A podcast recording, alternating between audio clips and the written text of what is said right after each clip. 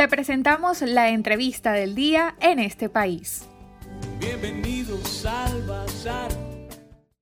Hoy tocaremos un tema de mucho interés porque en medio de la crisis económica que se vive en Venezuela, los emprendedores se las han ingeniado para crear, buscar maneras de producir y hacer crecer un sector que está siendo afectado por varios factores, entre ellos la ley de registros y notarías recientemente aprobada.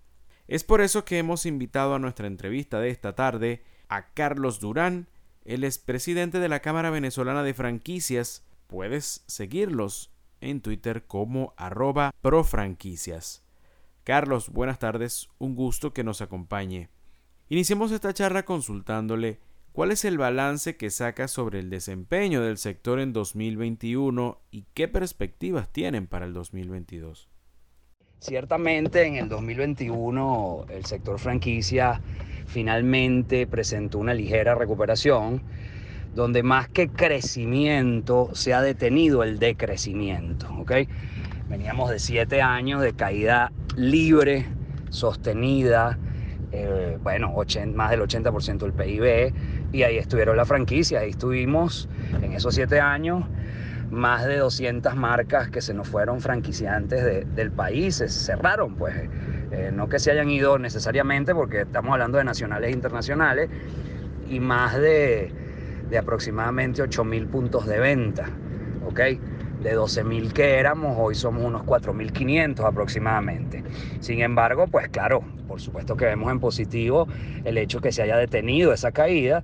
Y pues mira, el 70%, casi el 70% del sector registró haber parado su cierre constante de tiendas e incluso haber reportado haber, haber abierto una, al menos una unidad de negocio, ¿no? Eh, por supuesto, Hubo algunas que no abrieron y otras que abrieron varias, más, más de una. Entonces, en líneas generales, pues esto es, eh, un, matiz positivo, nos quedamos con eso, por supuesto, y de ahí nos aferramos, Miguel. Eh, y de ahí, pues por supuesto, vienen las perspectivas del 2022, que arrancan con, un poco de mayor optimismo, estamos positivos, y pues eso es lo que, lo que esperamos ver y, y lo que ya estamos viendo animadas muchas marcas en pues recuperar espacios, nuevamente tocando las puertas de centros comerciales, viendo con buenos ojos el interior del país, a pesar, insisto, en grandes comillas, que aún las condiciones no son las necesarias, aún nos queda mucho por hacer, mucho trabajo en equipo país por hacer. Tenemos altísimas y grandísimas deficiencias en cuanto a servicios públicos, en cuanto al encarecimiento de servicios básicos, eh, todavía una inflación que ahora pues afecta eh, en moneda fuerte a pesar de que la hiperinflación se ha detenido, pues eh, creo que queda un gran reto de la ciudadanía y por supuesto de la empresa privada por seguir contribuyendo a que esto sea un poco más estable, ¿no? que no solo sea 2022, sino 2023 y en lo sucesivo. Hay mucho que recuperar. Estamos en una economía muy pequeña, con grandes deficiencias y con una carencia de ingresos importantes. Sin embargo, tomando en cuenta que estamos aterrizados, estamos optimistas y Profranquicias este año se ha empeñado en volver a hacer nuestra Feria Internacional de Franquicias y Nuevos Negocios en octubre de este año, no solo con marcas nacionales, sino internacionales. Tenemos hoy en día mayor presencia de marcas locales y eso es lo interesante, eh, empezar a formalizar y, y hacer crecer esos negocios que van en plena expansión. El emprendimiento tiene ahora un nuevo desafío y es la ley de registros y notarías. ¿Cuáles son las observaciones que le hacen y ¿Qué motivación tendría ahora un emprendedor para formalizarse?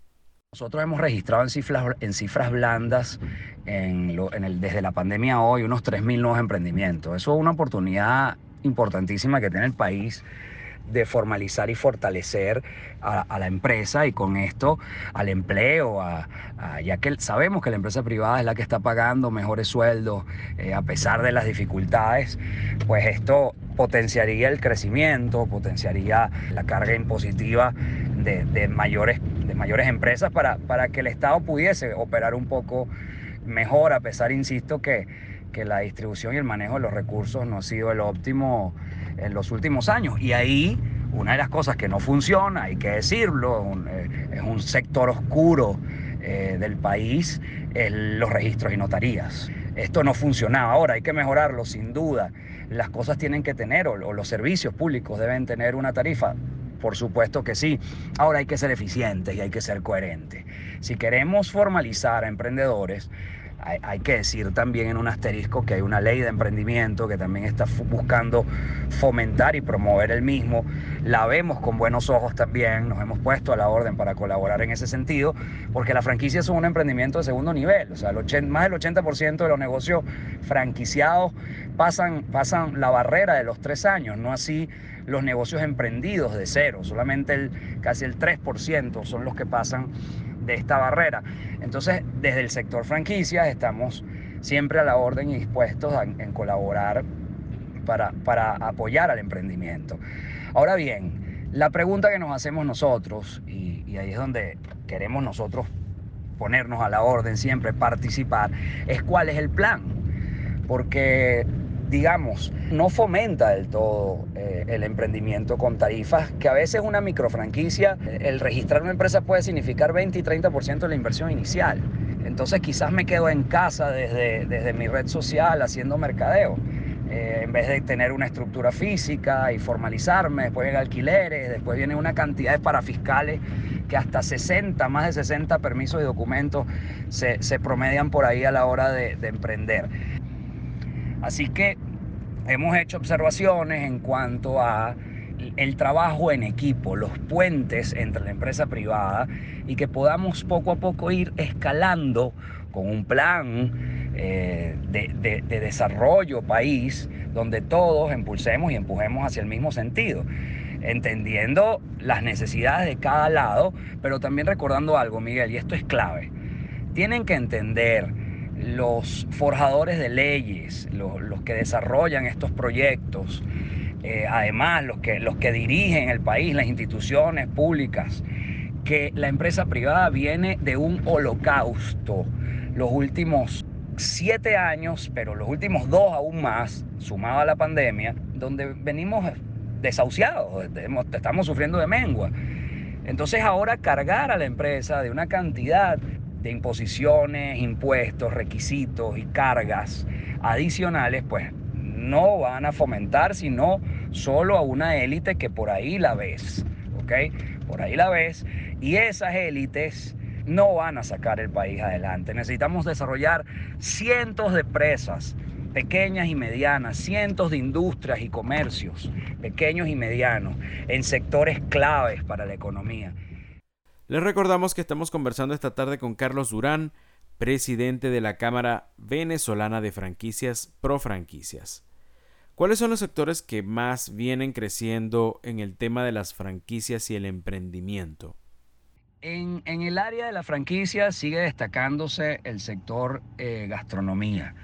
Vimos cómo en la pandemia mm, este fenómeno de las ghost kitchen, dark kitchen, quizás entre comillas, a pesar de lo que quiere el, país entero de formalizar, esta no es la línea más idónea tampoco, porque salieron muchas, muchos negocios, emprendimientos que funcionan desde su casa y lamentablemente ahí primero no garantizamos en muchos casos calidad, buenas prácticas de manufactura, permisología sanitaria.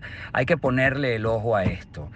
Sin embargo, en nuestro sector franquicias ya hemos visto cómo nuevamente muchas marcas nuestras y nuevas, además otras que llegan internacionales, se han sumado también. Esto es interesante.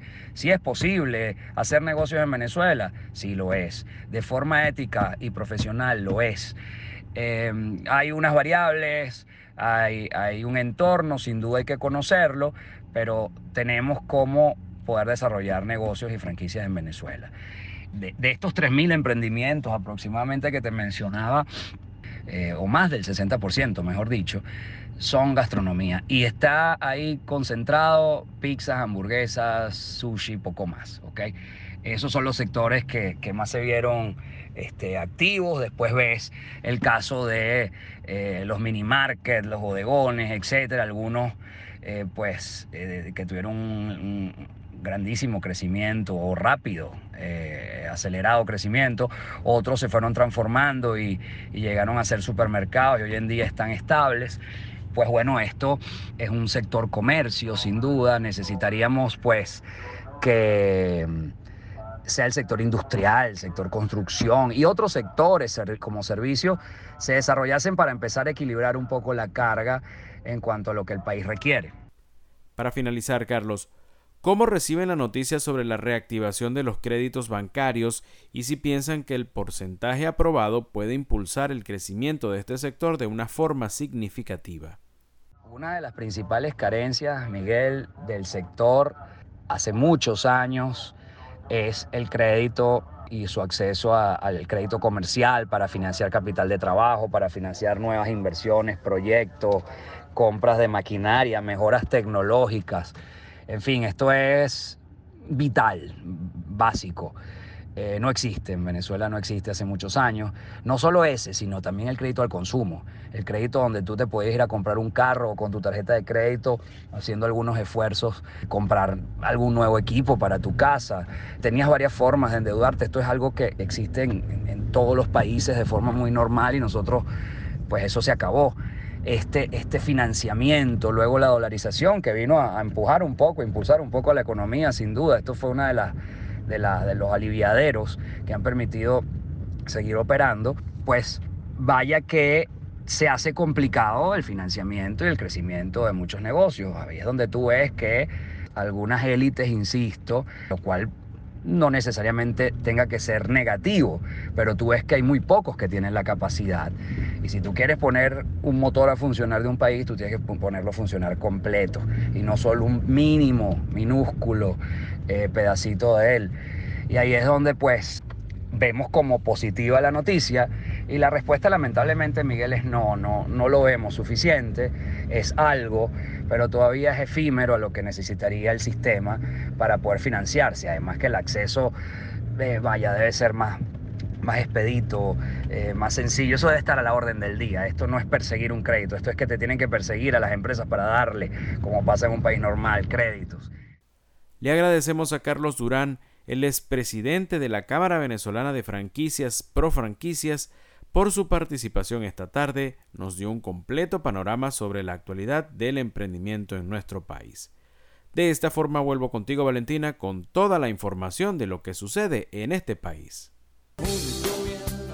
Para conocer más del programa en este país, visita nuestras cuentas en redes sociales, en Twitter e Instagram como arroba en este país radio, en Facebook en este país programa radiofónico y en la página web en estepaís.info.